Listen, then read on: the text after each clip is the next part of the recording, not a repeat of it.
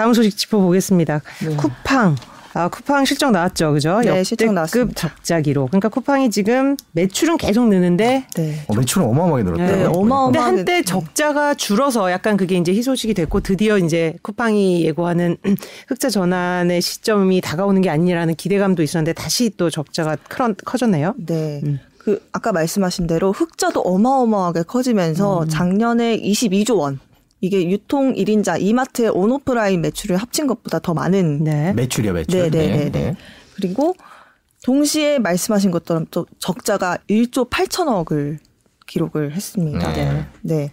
1년 전 순손실이 5억 6천 정도였는데 굉장히 네, 크게 늘어난 건데요. 네. 이미 상장 이전에 누적 적자가 4, 4조억에 4조 6천억, 네, 6천억 정도에 달했는데 지난해까지 포함하면 6조 원 정도에 달하는 네 겁니다. 실제로 뭐 한국의 아마존이라고 불리면서 뉴욕 증시에 화려하게 상장을 했잖아요. 네. 그 상장 초기에는 주가가 60달러대, 많게는 69달러까지 올라가면서 정말 굉장히 화려하게 상장을 그렇죠. 했었는데 기대감도 음. 많았는데 이 수익성에 대한 의구심이 커지면서 점점 주가 하락하면서 최저로는 18달러까지 네. 찍었고 지금은 20달러대 네, 머물고 있습니다. 원래 IPO 할 때 상장할 때쯤 약간 적자가 줄어드는 경향이 음. 있긴 하죠. 그 네. 전후로 해서 네. 다시 늘어났는데 사실 이게 이제 쿠팡의 모델이 이제 적자를 줄여가자는 그런 취지라는 거를 그 상장 당시에도 이해를 했기 음. 때문에 이제 네. 그 정도의 이제 공모가 시초가를 받았는데 이게 너무 오래 걸린다 이런 반응이 시장에서도 조금 어, 냉랭하게 들, 냉랭한 이런 주가로 이어지지 않을까 생각은 하는데요. 네. 근데 흑자가 이렇게 규모가 큰데도 적자가 커진 이유는 뭘로 분석해요, 지금? 음. 지금 뭐 쿠팡에서는 음. 대규모 물류 인프라 투자를 했다고 그쵸. 설명을 음. 해요. 뭐 42만 평 정도 물류 인프라를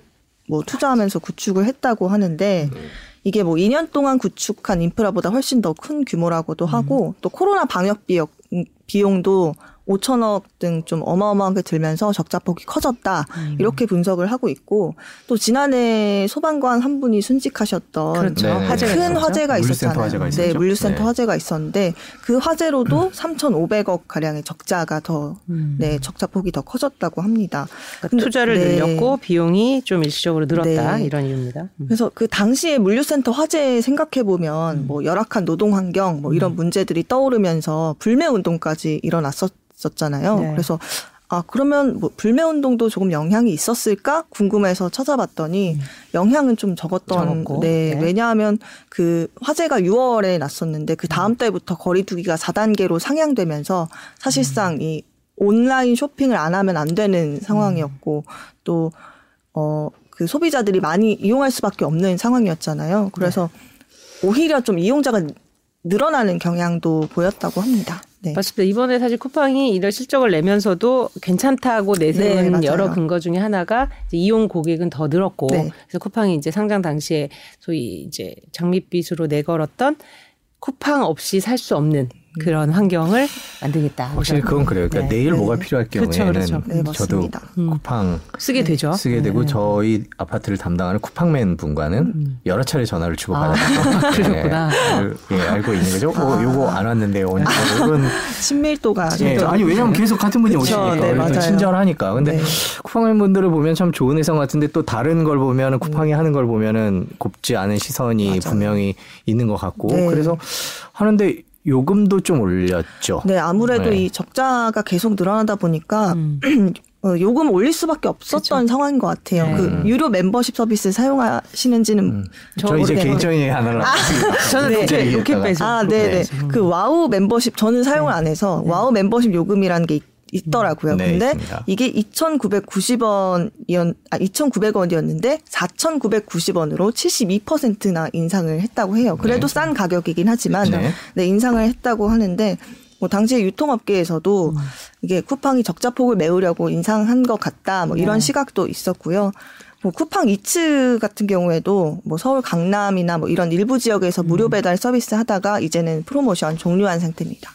그러니까 쿠팡이 이제 계속된 투자를 받아서 네. 돈을 쏟아부으면 다른 경쟁업체가 좀 이렇게 무너져 줘야 되는데 그래야 이제 이 이제 좀 본인들이 달성한 규모의 경제가 수익으로 이어지는데 아니죠. SSG, 네. 뭐 네이버 뭐 점점 계속, 격렬해지고 네. 있죠. 그래서 이제 결국 이제 출혈 경쟁이 계속 반복되고 있는 것 같아요. 그래서 소비자 입장에서는 굉장히 좋습니다. 뭐, 네, 뭐 싸게 이제 배송을 받고 음. 어, 싸게 구입을 하는 건데 음. 이 업계로 보면은 이게 언제까지 이제 지속 가능할까 음. 이런 의문이 드는 게 사실인데. 네. 지금 총수 이슈는 그때 해결이 됐나요? 이제, 이제 5월 앞으로 5월이죠. 네. 공정위가 항상 매년 5월마다 대기업 집단을 지정하고 또 총수도 지정하잖아요. 네 근데 지금 얼마 안 남은 상황인데 또 이런 이슈가 한번 다시 불거질 것 같아요. 왜냐하면 네. 지난해 5월에 이런 이슈가 있었거든요. 네. 짧게 설명드리면 음. 어 일단 대기업 집단으로 공정위가 지정을 하면 총수까지 지정을 하는데 음. 총수로 지정이 되면 어 배우자, 육촌 이내 혈족, 5촌 이내 인척과의 거래를 모두 공개, 공시해야 합니다. 그런데 지난해 5월에 공정위가 쿠팡을 대기업 집단으로 지정을 하면서 김범석 의장에 대해서는 총수로 지정하지를 않았습니다. 그렇죠. 네, 그렇지 않고 법인인 쿠팡을 총수로 지정을 했단 말이죠. 그렇죠. 국적 때문이었죠. 네, 음. 맞습니다. 국적 때문에 음. 총수로 지정을 하지 않았다. 뭐 음. 이렇게 알려지면서 또 비판, 소비자 음. 비판도 좀 커졌었습니다. 음. 그래서 그런 분위기도 있었고 공정위도 아 그럼 올해 업무 계획에서 총수 음. 범위를 좀 확대하도록 개정하겠다. 뭐 이렇게 밝히기도 해서 음. 오는 5월에는 좀 어떻게 될지 정말 총수로 지정이 될지 아니면 음. 뭐 지금 상태를 유지할지 이 부분도 좀 지켜보면 좋을 것 같습니다. 사실 저는 개인적으로 이 쿠팡 모델이 언제 이 흑자로 들어서 굉장히 궁금해요, 정말. 이렇게 돈을 정말 계속해서 쏟아붓는 네. 이 적자 상장. 사실 이게 그, 뭐, 테슬라 상장이라고도 하잖아요. 왜냐하면 수익이 꼭 나야만 상장을 한다면 그거는 사실 기업이 상장을 할 수 있는 건 굉장히 제한적이니까 가능성을 보고서 이제 상장을 하는 건데 근데 이게 이렇게 오래 걸린다는 게 어떤 의미일까 좀 궁금하기도 합니다. 참 애증의 기업이에요. 애증의 기업. 예, 이 회사는 쿠팡맨 음. 분들이 이제 네. 빠르게 갖다 주시는 건 물론 아, 포장이 너무 많습니다. 네, 그거 내다버리는 건 정말 힘든데. 제가 애증의 네. 기업이라는 표현에 굉장히 동의하는 게 사실 쿠팡이 음. 그연 근로자 수, 다, 네. 다 근무, 다, 다 정규직이잖아요. 네, 맞아요. 그 근로자 수가 굉장히 많고 음. 그런 걸 보면 또 사회에 굉장히 긍정적인 영향을 미치고 뭐 물가를 떨어뜨리는 그런 영향도 있는데 이런 뭐 근로자의 복지나 음. 그때 화재 또 총수 이슈 이런 걸로는 또 조금 비판을 많이 받는. 네, 그렇습니다. 그리고 저기 쿠팡을 믿고 어, 미국에 상장된 주식을 음. 비싼 가격에 사셨던 분 분들은 그렇죠. 그것 때문에 아마 네. 누구보다도 언제쯤 흑자로 전환될까. 그렇죠. 네, 좀 가슴이 아프고. 그러니까 특히 실적에 민감한 미국 시장 음, 입장에서 네. 보면 쿠팡의 이번 실적은 주주분들한테는 좀 기대 못 미친다고 네. 진짜 애증의 기업인 것 같아요.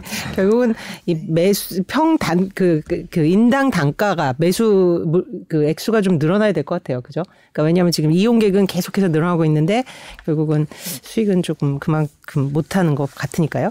하여튼 쿠팡은 계속해서 이제 관심을 가는 관심이 가는 기업이니까 또 다음 분기 실적 나올 때또 네, 전해주시죠. 알겠습니다. 예. 오늘 전화기 기자 수고했습니다. 네. 감사합니다.